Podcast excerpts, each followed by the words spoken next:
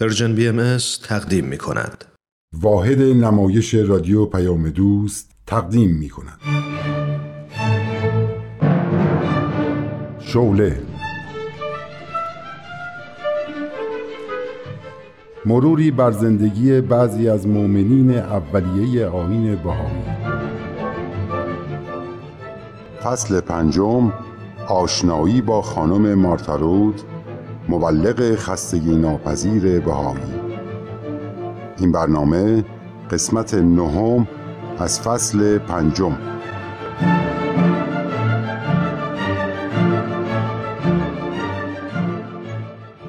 من مارتا لویز روت هستم. در سال 1872 میلادی در آمریکا متولد شدم. از کودکی علاقه به نویسندگی داشتم. به همین جهت در رشته ادبیات فارغ و تحصیل شدم و به خبرنگاری رو آوردم. مصاحبه با شخصیت های مختلف جامعه رو دوست داشتم. به خصوص بزرگان و اهل قدرت. وقتی به آین بهایی مؤمن شدم نوشتن مقالات در روزنامه ها رو پیرامون آین بهایی شروع کردم و با استقبال عدهای زیاد مواجه شدم که تعدادی هم به این آین ایمان آوردن. اما آیا همه مردم به مقالات من دسترسی داشتن؟ به همین جهت سفرهای زیادی به نقاط مختلف آمریکا کردم و آین جدید رو برای مردم معرفی کردم.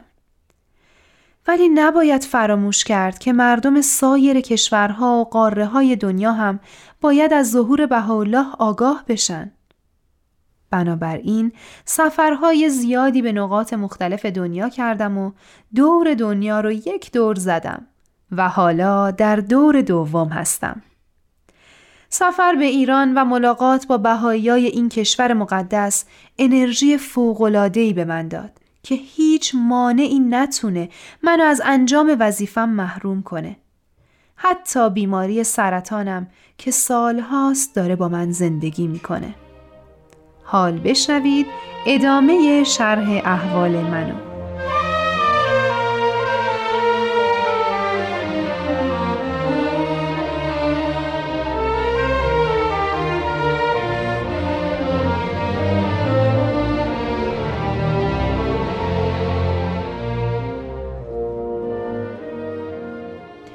خیلی خوش آمدید خانم مرترود به هندوستان شنیدم سفر ایران براتون هیجان انگیز بوده. آره خیلی.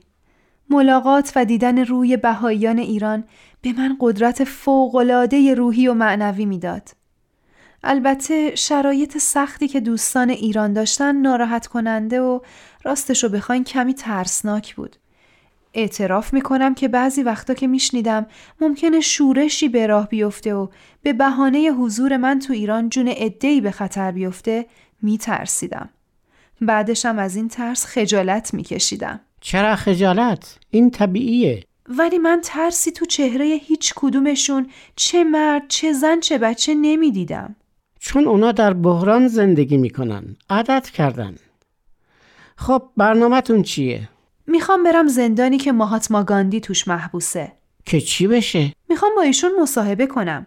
شخصیت بزرگیه. گرچه انقلابیه ولی صلح طلبه. می‌خواد کارشو از طریق مسالمت پیش ببره.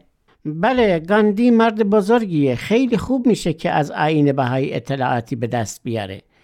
الان اتفاقی که واسه بهایی هند افتاده خیلی شبیه خواسته های گاندیه. واسه ما بهایی فرقی نمی‌کنه کی اهل کجا باشه. همه مردم جهان اعضای یک خانواده ایم. چرا دشمنی؟ چرا باید از همدیگه سوء استفاده بکنیم؟ اینجا سرزمین ماست و ما باید به حق و حقوق خودمون برسیم بعد در کنار سایر مردم جهان در انس و الفت زندگی کنیم. خانم مارترود قرار من راهنمای شما تو هندوستان باشم. کی بریم زندان پونا پیش گاندی؟ هر چه زودتر. زندان گاندی تو پوناز؟ نزدیکشه. من آمادم حتی اگه خواسته باشید امروز حرکت کنیم. به این زودی؟ یک کم استراحت کنین تا بتونین گرما و سختی راه و تحمل کنین. استراحت من حرکته. من می‌دونم شما مریض هستین. باید قوی باشین که بتونین سفر کنین. به هر حال تا یکی دو روز دیگه وسیله برای سفر می‌گیرم. پس فعلا توی همین شهر با مردم ملاقات می‌کنم. هر طور مایلی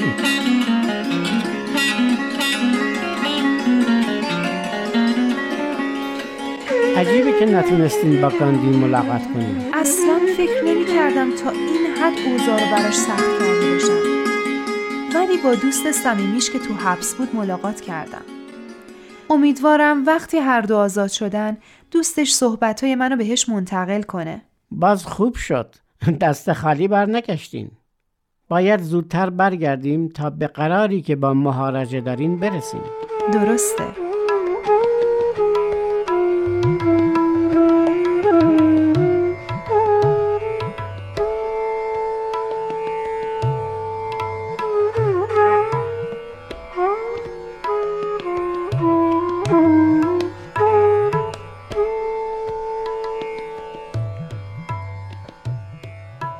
خانم محترم من آماده شنیدن صحبتهای شما هستم. کشور زیبایی دارین؟ بله واقعا زیباست. جنگل ها، رودخانه ها، بیابان ها، حیوانات گوناگون همه دست به دست هم دادن تا این سرزمین مثل نگین در دنیا بدرخشه. این تنوع نه تنها در طبیعت هست بلکه در بین افراد انسانی هم به چشم می‌خوره. از فقرا گرفته تا ثروتمندا با عقاید مختلف همین تنوع عقاید باعث بدبختی ما شده هر روز شاهد جنگ و دعوای یک گروه با گروه دیگه هستیم شما نقشی تو این دعواها ندارین؟ اگه کسی با عقیده شما مخالفت بکنه دستور تنبیهشو نمیدین؟ نه من اصلا از این نوع تعصبات خوشم نمیاد اتفاقا علت این که من از بین این همه مهاراجه تو هند شما رو انتخاب کردم که باهاش گفتگو کنم همین صفت ارزشمندتونه که آدم متعصبی نیستین. خیلی ها به من بی غیرت میگن ولی به نظر من همه انسان ها رو دوست داشتن غیرته. یعنی شما طبقه نجس ها رو هم دوست دارین؟ ارتباطی باهاشون ندارم که ببینم دوستشون دارم یا نه. اگر پسرتون شما پسر دارین؟ بله پنج تا اگه یکی از پسراتون یه روز بیاد و به شما بگه عاشق یه دختری شده که خیلی زیباست و مثلا صدای خوبی هم داره خیلی هم باهوش و با درایته می‌خوام باهاش ازدواج کنم اولین جمله‌ای که میگین چیه؟ باید باهاش آشنا بشیم بعد اگه پسرتون بگه خانوادش از ما دعوت کردن که بریم دیدنشون چی میگین؟ با اشتیاق دعوتشون رو قبول می‌کنیم بعد ممکنه پسرتون بگه پدر اونا نمی‌دونن که من پسر یک مهاراجه هستم. اشکالی نداره؟ منظورتون رو واضحتر بگید خانم. ممکنه پسرتون بگه این دختر از طبقه نجس هاست. اون وقت شما چی میگین؟ من بچه هامو طوری تربیت نکردم که تمایلی به زندگی با نجس ها داشته باشن. ولی شما گفتین آدم متعصبی نیستین. سوال شما بی مورده تعصب یعنی چی؟ من تعصب عقیدتی ندارم هر کس می‌تونه هر عقیده ای که دلش بخواد داشته باشه خب این فرهنگ طبقات هم یک عقیده است شما فرهنگ طبقات رو قبول ندارین یا دارین؟ واضحتر بگید اگه یک نفر بیاد و بگه این طرز تفکر که جامعه رو به طبقات مختلف تقسیم کنیم یه عده مثل مهاراجه ها در طبقات بالا باشن یه عده هم از فقرا که نجس بهشون گفته میشه در پایین ترین طبقه کار درستی نیست عقیده اشتباهه چه می‌کنید؟ آیا حق و حقوقی که واسه خودتون و فرزنداتون در نظر می‌گیرین با حق و حقوق نجس ها برابره؟ راستش هیچ وقت به این مسئله فکر نکرده بودم. ولی صادقانه بگم در عمل هیچ وقت حق و حقوق خودمون رو با نجس ها یکی ندونستیم. این رو در نهایت صداقت میگم. ولی این واضحه که همه انسانیم. همه مخلوق خداوند هستیم. این تفاوت ها رو ما خودمون به وجود آوردیم. در اصل همه برابریم. حرف جدیدی می‌زنین خانم. تو مملکت شما اختلاف طبقاتی نیست؟ مطمئنا هست. بله هست. همه جا هست. ولی اصل اینه که درست نیست. چه اشکالی داره کارگری که به قصر شما اومده تا آشغالا رو جمع کنه وقتی موقع ناهار شد ازش دعوت کنید بیاد سر میز غذاتون بشینه و با هم غذا بخورین؟ بگید و بخندین و از مصاحبت هم لذت ببرین. او تا حالا همچین اتفاقی نیفتاده. زمانی سرزمین شما ترقی خواهد کرد که وحدت و یگانگی بین همه افراد جامعه برقرار بشه. حقوق همه مساوی باشه. زن و مرد مساوی باشن. پایین ترین طبقه با بالاترین طبقه مساوی باشن. شرایط تحصیل همه بچه ها مساوی باشه. شرایط درمان برای همه مساوی باشه. همچین چیزی اتفاق نمیافته. چرا میافته؟ جناب مهاراجه اگه به شما بگن تو نزدیکی خونتون یک لجنزار متعفن هست و زیرش یک گنج بزرگ چه کار می‌کنین؟ خب معلومه در اسه وقت میرم سراغش. کاری هم به آلودگی لجنزار ندارین. نه. جمعیت فقرا تو هند کم نیست. در بین بچه هاشون بچه های نابغه و باهوش زیاده. اینا گنجن. این گنج با ارزشتر از طلا و جواهریه که شما حاضرین به خاطرش برین تو لجنهای آلوده و کثیف. هیچ وقت اینطور فکر نکرده بودم. پس میشه به دنیا به یک شکل دیگه هم نگاه کرد. درسته. هندوستان فرهنگ درخشانی داره که متاسفانه اهل قدرت به مرور تغییرات زیادی توش دادن. شاید اینطور باشه که شما میگید.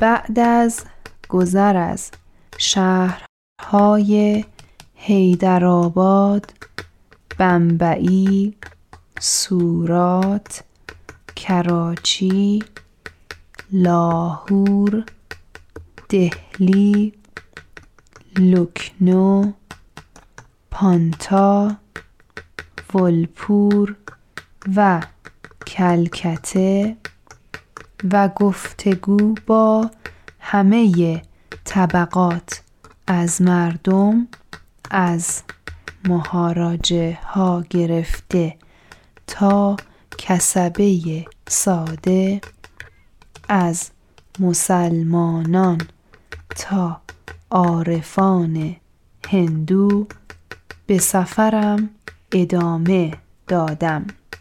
بسیاری از تلاش های من جهت برگزاری جلسات سخنرانی در دانشگاه ها با مقاومت مخالفین خونسا شد. ولی بالاخره چند جلسه سخنرانی برگزار شد اما در میان هیاهو و آشوب هر روز معترضین پایین پنجره محل اقامتم تجمع می کردند. افسوس که نتوانستم به مردم هند آنطوری که شایسته بود خدمت کنم و خبر ظهور بهاءالله را به گوششان برسانم.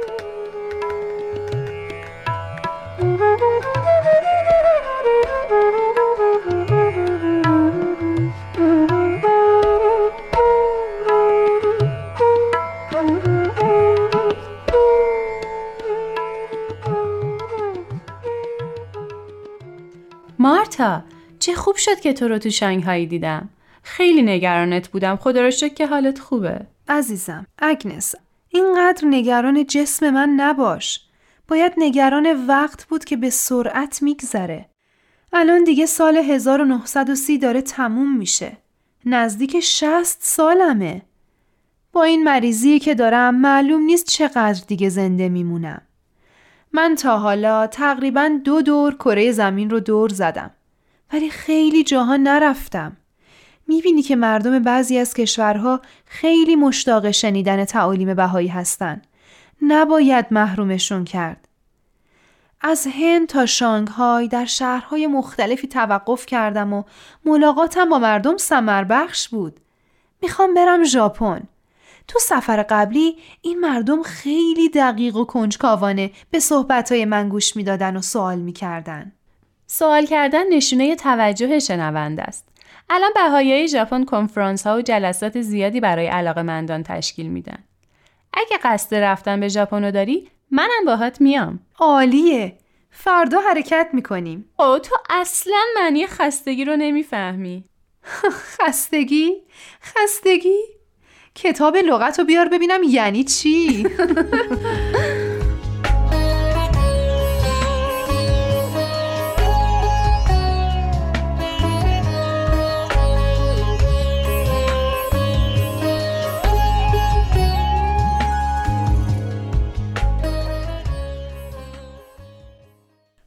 دوستان عزیز خیلی خوشحالم که می‌بینم دو هزار نفر برای آشنایی با آین بهایی اینجا جمع شدین.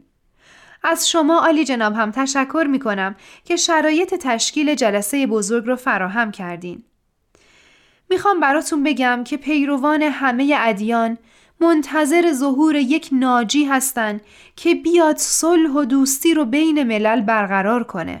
بهاءالله همون کسی است که همه منتظرش هستیم. تعالیم بهاءالله جهان ما رو به سمت الفت و اتحاد نوع بشر هدایت می‌کنه. هدف بهاءالله ایجاد وحدت عالم انسانیه. او میگه برای رسیدن به وحدت و الفت بین بشر فکر جنگ رو باید کنار گذاشت و به فکر صلح بود. برای صلح بین ملت ها باید تعصب رو فراموش کرد و به جاش عشق به هم نوع رو رواج داد. بهاءالله میگه ترک انواع تعصبات چه میهنی، چه دینی، چه سیاسی، چه نژادی و غیره. اگه تعصب خوب باشه و همه مردم به کشورشون به رنگ و نژادشون به زبانشون تعصب داشته باشن هیچ راهی برای الفت بین بشر نمیمونه. همه می‌خوان خودشون برتر از بقیه باشن. آین بهایی جامعه انسانی رو مثل یک باغ پر از گلهای متنوع تصور می‌کنه که باعث زیبایی باغ میشه. من به شما میگم ما مردم جهان اطفال یک خانواده هستیم که شکلهای مختلفی داریم. آیا بچه ای که قدش از همه بلندتره حق داره بقیه خواهرها و برادراشو از حقوقشون محروم کنه و همه چیزو واسه خودش بخواد؟ نه این درست نیست. بنابراین هیچ جامعه ای، هیچ نژادی، هیچ دینی حق نداره همه چیز واسه خودش بخواد و بقیه رو محروم کنه.